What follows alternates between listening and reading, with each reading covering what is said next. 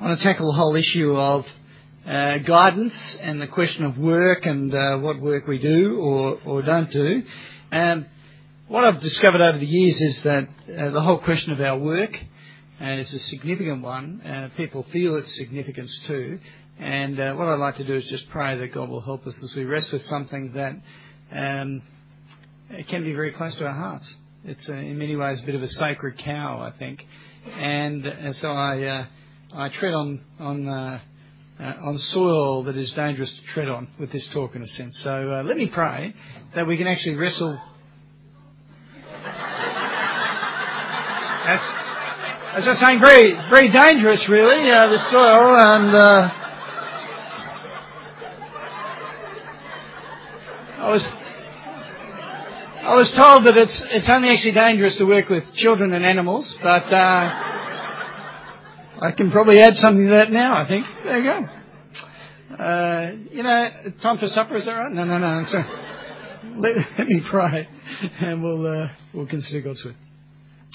Heavenly Father, we thank you so much. You're a God who does speak to us. And we pray that as we continue to wrestle with your word, to think about how you guide and lead us in this world, we'll grow in our love and dependence upon you, the one who has taken the initiative with us, who has uh, uh, sent your Son into this world, and in Him um, magnified your grace and love and mercy towards us in uh, such magnitude that, that we can hardly even perceive it. Yet, Father, as we grow in our knowledge and love of Him, uh, we pray that we will be caused to serve you more and more with our lives. So, Father, be gracious to us, we pray. Amen. We talked last uh, session about adopting God's priorities in His world, understanding that that's the nature of uh, who He is, the one who deserves us uh, to make Him centre of all of our existence. I spoke about the need for us to understand that God has revealed His will to us in all matters of importance in the Scripture. Therefore, if we're wanting to work out this whole question of guidance in, in any issue, God will have revealed it to us in the Scriptures as we uh, wrestle with that truth. And now, as I say, I want to turn to this question of work and to ask those questions. How do we magnify God in this world? How has He called upon us to do it? How does that intersect when it comes to the question of our jobs or our careers? And uh, maybe for some of you, the issue of uh, what we study. The thing is that in terms of uh, your culture, the culture that I come from, work is incredibly important. It's a bit like our, our beds. Uh, we spend a third of our life in our beds. We spend about a third of our life working as well. It's a significant chunk of who we are uh, that we set apart for the task of work. It occupies importance. And you know that that's the truth when you get into any social context, don't you? I mean, uh, you know, we um, you get into a social setting of some sort, a party with friends, whatever, get together, and uh, there are two questions people always ask you. The first question is your name, absolutely. And the second question normally is, what do you do? That's right. Let's try that again. No, no, we don't need to. But it's true, isn't it? At that level, people, now part of it's just being polite, um, isn't it? You know, people, I mean, what do you ask people? You know, uh, uh, what's your phone number? That's dangerous. You know, I mean, you know, it's understandable to ask, you know, you know, what do you do?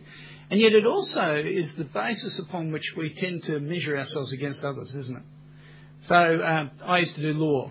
All right. When I introduced myself as a lawyer, bearing in mind I practiced law about 30 years ago when lawyers were a little more popular, uh, but I, you know, people say, "What do you do?" I say, "I'm a lawyer." People go, "Hmm," you know. Uh, now these days we get to a party and people say, "What do you do?" I say, "I'm minister of the church." They go, "Hmm," you know. It's it's subtle, but it's different, you know. And uh, and then I might say, "But I used to be a lawyer." They go, "Hmm," you know. So it's true, isn't it? People we tend to assess and measure according to our careers. Uh, work is very important. These days of the global financial crisis, there are many of you who are uncertain whether you you will have work. I went to a conference like this one last weekend. I sat next to a guy uh, at the Saturday night dinner of the conference, and I said, uh, "How's your work going?" This is a man in his mid fifties. He said, uh, "I'm finishing up on Friday." I said, oh, you got any idea what you're doing next? He said, no, no idea at all. Huh? I thought, oh, you know, here we are, right into it. Uh, and, and I asked him that question because I was concerned for him. Uh, as I'm concerned with many people in my congregation who are facing this, this significant issue of will they have employment? Will they have the same standard of living?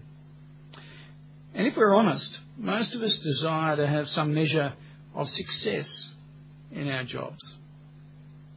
Uh, when I was moving from law into uh, full time Christian work, I remember catching up with Sue's father, my father in law, and just having a bit of a chat with him about what our plans were. It wasn't his first uh, choice for us, for me to move out of law and to move into full time Christian ministry. I think that's fair to say. But I remember what he said to me. He said, uh, he said, of course, the important thing is you do as well as you possibly can in whatever field you choose. He said, uh, you won't be happy, will you, being a local parish priest? He said, you'll want to become a bishop or something like that, won't you? Work is important, though, isn't it? I mean, uh, I assume it's the same here. We have people whose job is it to tell me what job I should do. Uh, you know, their their job is to, to advise people on jobs. Um, there was one high school kid uh, at the end of high school at um, uh, in Adelaide, and he did, went through all the career guidance uh, in terms of working out what he should do. And the advice came back. They thought he would make a mar- mind, 16 year old boy, right? He would make a marvellous undertaker or funeral director.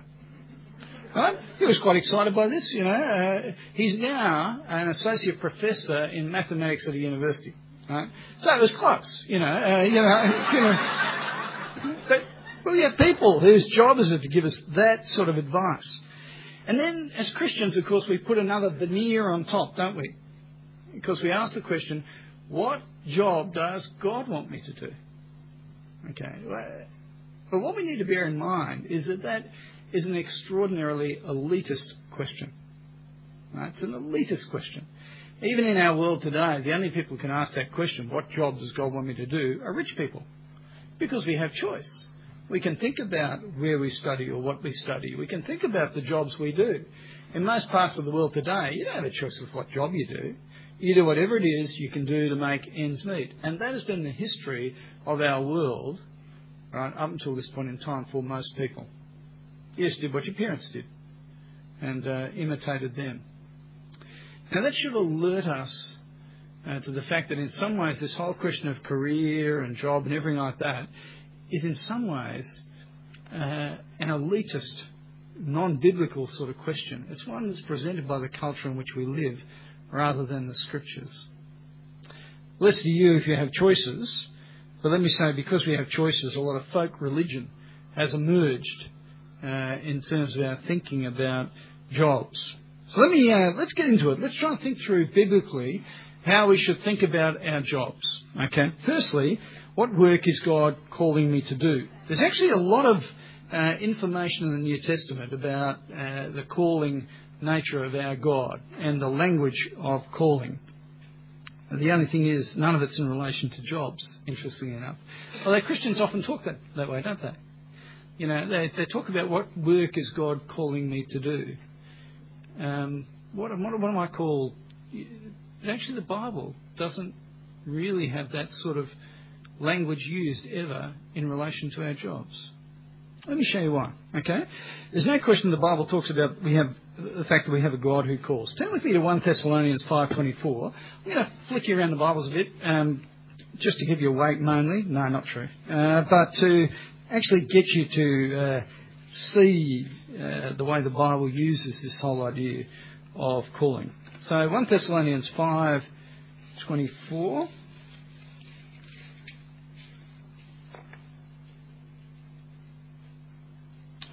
says, The one who calls you is faithful, and he will do it. Okay, it's in the context of the promises of God at the coming of our Lord Jesus Christ. But the point I'm trying to make is that God is described as the calling God. He does call. If we go to 1 Thessalonians 2.12, back just a couple of pages. 1 Thessalonians 2.12.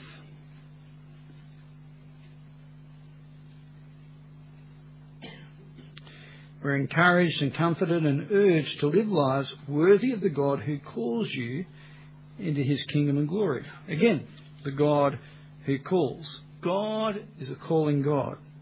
And Christians in the New Testament are described as called ones. Listen to uh, Jude 1. Don't, don't look it up, just listen to, to it as I read it. To those who have been called, who are loved by God the Father and kept by Jesus Christ. Okay? He's writing to Christians and he describes them as those who are called. Okay? Called ones. Uh, 1 Corinthians 1, verses 23 to 24. Again, it's the same sort of idea. It talks about those whom God has called, both Jews and Greeks. Uh, to them, Christ is the power of God and the wisdom of God. God calls. Right? That's who He is. Romans 8:28. We looked at that a little earlier. God works for the good of those who love Him, who have been called according to His purpose. Christians are called ones.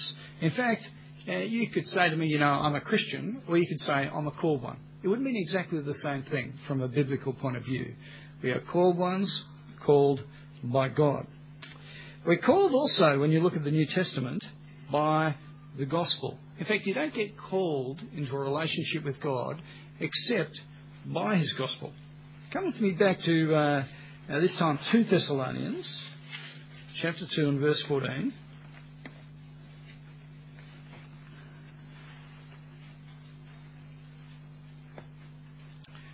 Let me read from verse 13 actually. But we ought always to thank God for you, brothers, loved by the Lord, because from the beginning God chose you to be saved through the sanctifying work of the Spirit and through belief in the truth. He called you to this through our gospel. Okay? Uh, saved by God, equated with being called uh, by the gospel. Right? That's the way in which we are called in uh, Galatians 1, verse 16, it reads this way. Uh, Paul the Apostle writes, and he speaks about the God who set me apart at birth and called me by his grace. He was pleased to reveal his Son to me. Okay? Called by the grace of God. Right? That, that is, it's the gospel that is full of the grace of God that Paul talks about in Galatians 1. So the question I have for you is, are you called? Uh, now, do you understand the question I'm asking? I'm asking, are you a Christian? Have you heard the gospel of our Lord Jesus Christ and have you responded to it? Are you in his kingdom? Are you in relationship to him? Have you heard his call through that gospel? Now, maybe that there are some of you here this weekend who actually haven't responded to the call of the gospel. And can I say, uh, weekends like this are ideal times for responding to that call. And I'd encourage you, if you haven't made that decision already, to make sure you sort it out before you go home. Nothing more important than responding to the call of God in His gospel. Come and have a chat to me about it. Talk to Andrew. Talk to any of your small group leaders. Talk to anyone really about how you can respond to that gospel. But then the question is, what are we called to do? So I'm up to uh, one part D. If you're following along on the outline, what are we called to do? Well, we're called to what? I guess that sort of question. Are we called to jobs, careers, or study? New Testament never talks in that sort of way. Turn with me to 1 Peter chapter 2. 1 Peter chapter 2. As I say, I won't run you around the Bible forever, uh, but I want you to see that what I'm saying here comes from the Bible. And the reason for this is because, uh, let me say, Christians on the whole, we are very loose with our language of calling. We tend to use it in non biblical ways, and I think that's quite unhelpful. Okay? We should try and make our language line up with the way the Bible uses it. Not just for the sake of, you know, being purists, uh, but because if we're consistent with the way the Bible uses it, we're likely to get the outcomes more correctly worked out as well in terms of application of these principles. Okay, so what are we called to? Uh, 1 Peter 2, uh, verse 9. You're a chosen people, a royal priesthood, a holy nation, a people belonging to God, that you may declare the praises of Him who called you out of darkness into His wonderful light. What are we called to do? Uh, we're called to live in the wonderful light that God has called us into. That is to live holy lives, essentially, and to uh, to honour God by living in the light of that gospel.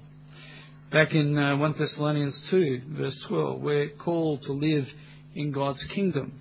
Or in 1 Peter 5, just a bit further on in this letter of 1 Peter, uh, 1 Peter 5, verse 10, uh, God called us into his eternal glory. It speaks about the future that God has called us into. In 1 Thessalonians 4, verse 7, we're told there that God did not call us to be impure, but to live a holy life. That's our calling, to honour God by the way in which we live. In 1 Corinthians 1, verse 9, we're called into fellowship with His Son, Jesus Christ, and to live consistently with that fellowship uh, with the Lord Jesus Christ, uh, to honour Him. That is our calling. Friends, what is your calling? You are called to be a Christian, to live in relationship with God, to live under His rule and care. You're called into fellowship with other brothers and sisters in Christ. You're called to live in eternity with Him, gathered around the throne of the Lord Jesus Christ. Friends, this is your calling. To live in relationship with the Lord of heaven and earth by virtue of his generosity to you in the gospel. That is your vocation. That is your calling. That is to be central to your existence. That is to dominate you in every way. Can I say that is an extraordinarily high calling? God has privileged us in a marvellous way. I guess what I observe among Christians that, that I've been ministering with for a long time now is the way in which so often they get their esteem and sense of self understanding from the work in which they do, uh, the careers that they have, the jobs that they do. For friends, we have a much higher calling.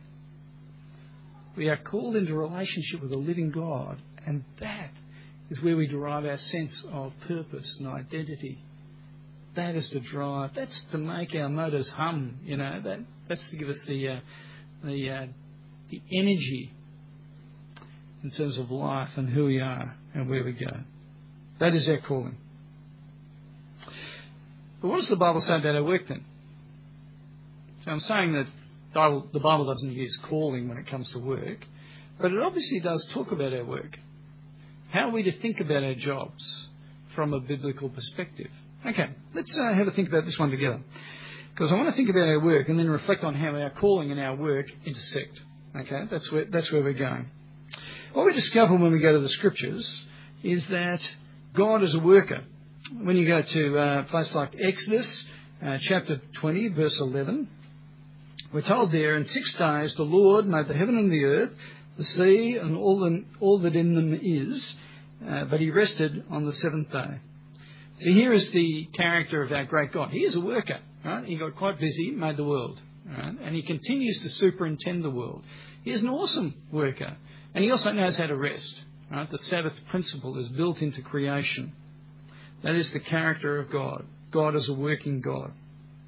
And we're called to be like God. That is, we're called in a relationship with Him, and we reflect um, Him. We're made in His image. That's the pattern in which we're uh, uh, we talked about. So in Genesis 2, uh, verse 15, uh, the Lord God took the man and put him in the Garden of Eden to work it and to take care of it. Um, in Psalm 104, uh, verses 14 to 23, we have a God there who is described as a worker God in creation. And man, and we're told at the end of those verses, is to be uh, reflect God by working as well. Right? A, there's a corresponding image of who we are and what we're meant to do. We also know, though, that, that the fall affects our work. We're made in God's image and made to work, uh, but because of Genesis 3 and the fall, uh, there are problems. Okay? Genesis 3, verse 17. Cursed is the ground because of you, uh, speaking to Adam. Through painful toil, you'll eat of it all the days of your life. Uh, then in verse 19, by the sweat of your